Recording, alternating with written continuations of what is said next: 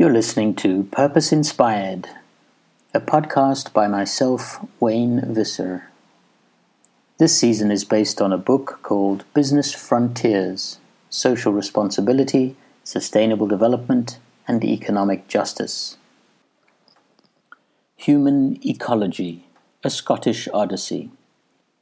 With the rich texture of African soil once again beneath my feet, the warm sun on my back, and the Cape southeaster wind tugging at my hair, my body and soul have unmistakably returned home. My mind, however, still drifts back and forth between this land and another, the ancient land of the Celts, where I spent the past year studying and experiencing human ecology. A year earlier, I had left South Africa for Edinburgh, Scotland, uncertain about the path that lay ahead and aware of the risk I had taken in forsaking a lucrative corporate career to undertake postgraduate studies in human ecology in a city so far from home. But I have always been interested in the bigger picture of things, through these further studies, in the exploration of human relationships within society and with nature, I could focus on my concerns about modern society. I could find a better way to make a difference and play some small part in securing the future for my home country and for our home planet. In retrospect, I made a good choice. As well as enjoying a year of valuable dialogue on environmental issues in a humanistic context, I was exposed to the experience of people who are actively living out human and ecological solutions in the world. Eco villages and sustainable communities. My first week in Scotland was spent at a three day conference presented by an activist group that is working and campaigning for the gradual restoration of Scotland's native Caledonian forest now denuded through generations of grazing by sheep and deer. The venue for the conference was Lauriston Hall, an international community of about 30 adults and children in the southwest of Scotland. For many years, this community has been experimenting with sustainable communal living.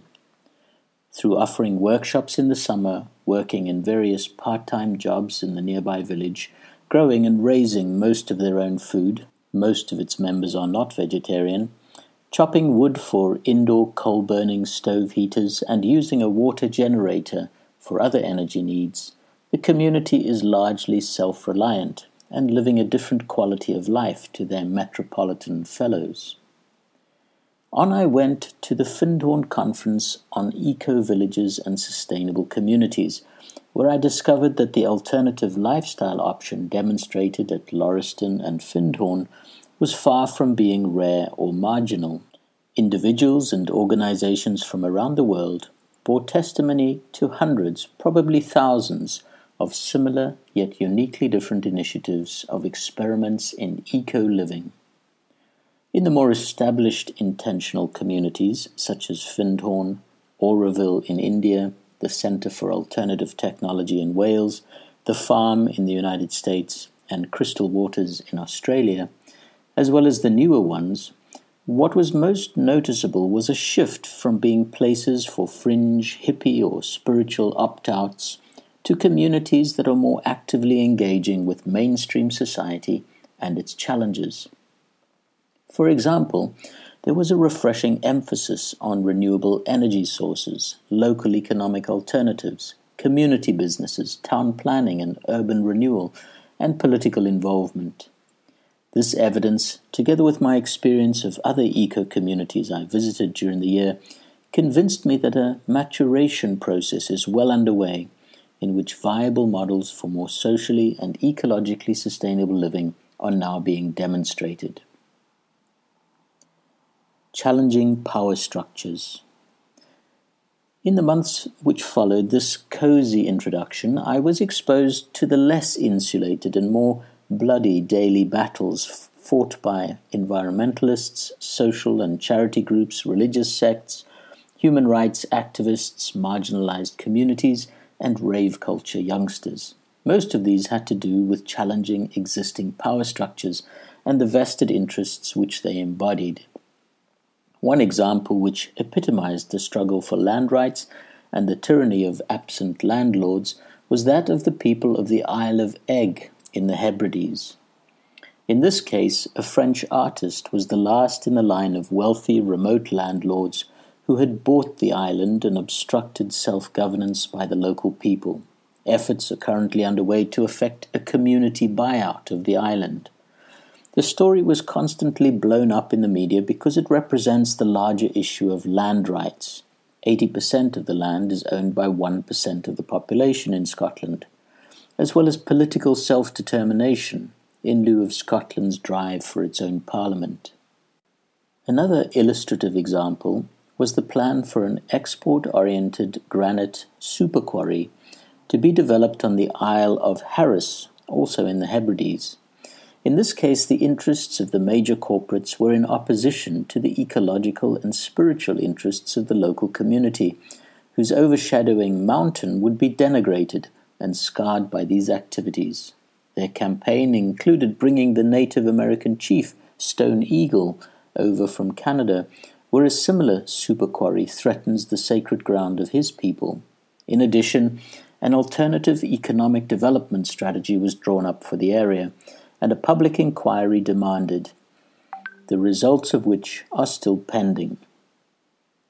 Some of these issues may have a familiar local ring to them. I encountered many more, such as the anti road and traffic demonstrations, especially around the proposed Newbury bypass anti nuclear campaigns, and the protests for greater animal rights. Although I didn't necessarily agree with the methods or finer technical arguments of these groups, I came to realize that they represent a vital counterbalancing force against the increasingly dominant and powerful vested interests of existing economic and political power institutions which are determining the course of people's lives today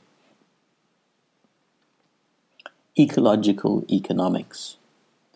The economic dimension of this imbalance was highlighted further by my studies, which alerted me to a mood of growing dissatisfaction within the more industrialized countries of the world, such as the United Kingdom, over the failings and some would say looming crisis of their financial and economic systems. Globalization had led to the wholesale and sometimes coercive restructuring of societies behind a single ideology, free market capitalism. From a social and ecological perspective, this change had been catastrophic. It had left in its wake the replacement of indigenous cultures with a new Coca Cola monoculture, a marginalization of the poor and discriminated against sectors of society, and an unprecedented rate of tropical deforestation and other environmental exploitation, together with societal breakdown within formerly coherent communities. These are but a few of the effects. Their costs are not factored into conventional economic calculations, but they are nevertheless very real and require urgent attention and action. At the same time, there is a rising tide of ideas and experiments for a new economics or an ecological economics in which humans are seen as but one integral part of a complexity of living systems. This alternative perspective includes proposals for ecological taxes, currency speculation fees, citizens' basic income, ethical investment, community financial institutions, and multi tiered currencies, among others, all of which are hotly debated in new economics circles. One such new economics initiative which I encountered directly was the setting up of a local exchange and trading system, or LETS, for Edinburgh, to add to the approximately 300 such schemes in the UK and more than a thousand worldwide. The potential of LETS for creating work, promoting economic renewal, fostering individual and community empowerment, and acting as a buffer against the volatile global and national economic fluctuations is immense. I realized that now more than ever, true economics, which derives from the Greek word meaning household management, needs to be demystified and understood by every citizen in the light of its impact on everyday life. In South Africa, the South African New Economics Network, which I am involved in setting up, will act as a forum for this vital process. music, dance, and Celtic spirituality.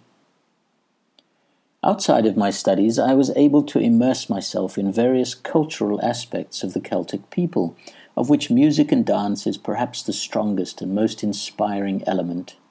In both Scotland and Ireland, music and dance not only embody the struggles and triumphs of their past and present, but are also a mode of social expression and participation which is so lacking in many modern societies. At present, there is a revival of the art forms of traditional step dancing and music playing, which are seeping back like a river over a thirsty land, allowing people to reconnect with their roots. In addition, their ceilidh dances and tune playing in halls and pubs throughout both countries invite active participation by everyone, whether young or old, talented artist or enthusiastic novice. The liberating and healing effect of this openness to creative expression moved me profoundly. In Scotland, I was entranced by another revival which is occurring at present, namely the blossoming of what could only be loosely described as Celtic spirituality. Growing numbers, mainly among the younger generations, are beginning to appreciate the ancient traditions of the Druids and other earth and goddess religions previously condemned as pagan or heathen.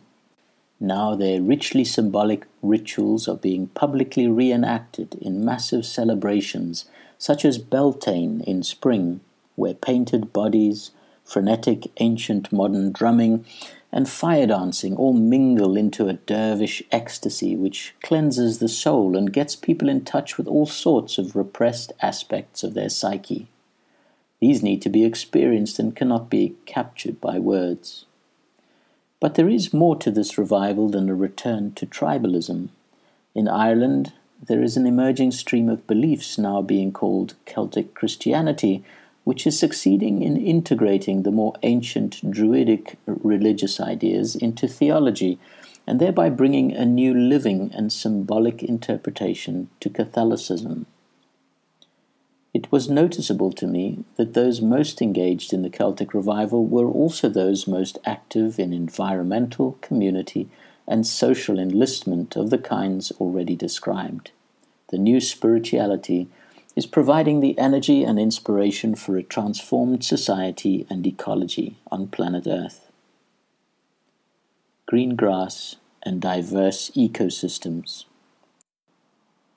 On returning to South Africa, I was at first overwhelmed by the mood of fear and despondency which prevailed, as if there were a collective unrealized expectation that the creation of our rainbow nation was still a miracle waiting to happen, or not. Wherever I went, I also encountered the grass is greener on the other side syndrome. However, having just returned from the other side, I am convinced that there the grass is rapidly dying and tends to be more brown than green, except in isolated areas where it is being fertilized by organic mixtures of people dedicated to socially and ecologically sensitive development. I've also seen how much the diversity of life is being strangled on the other side by a combination of monoculture grass and flourishing weeds which have been mistaken for green grass. In contrast, in South Africa, we still have the enormous privilege of a diverse natural and human ecosystem recuperating from decades of racial monocropping, which was poisoned by the chemical pesticides of apartheid. Now the earth is being turned, and we are finding rich, fertile soil in which a healthy South African permaculture can be grown. What's more, before the agro industrial machinery of blind economic growth scars the land, we have the opportunity of learning from other organic socio-economic patches around the world and adapting their methods to the geography, culture, and soul of South Africa and her people. If I have learned anything about eco living from my Scottish odyssey, it is this. What is needed is for rainbow people to shine the light of clear values on the dark clouds that block the sun and act to clear those clouds.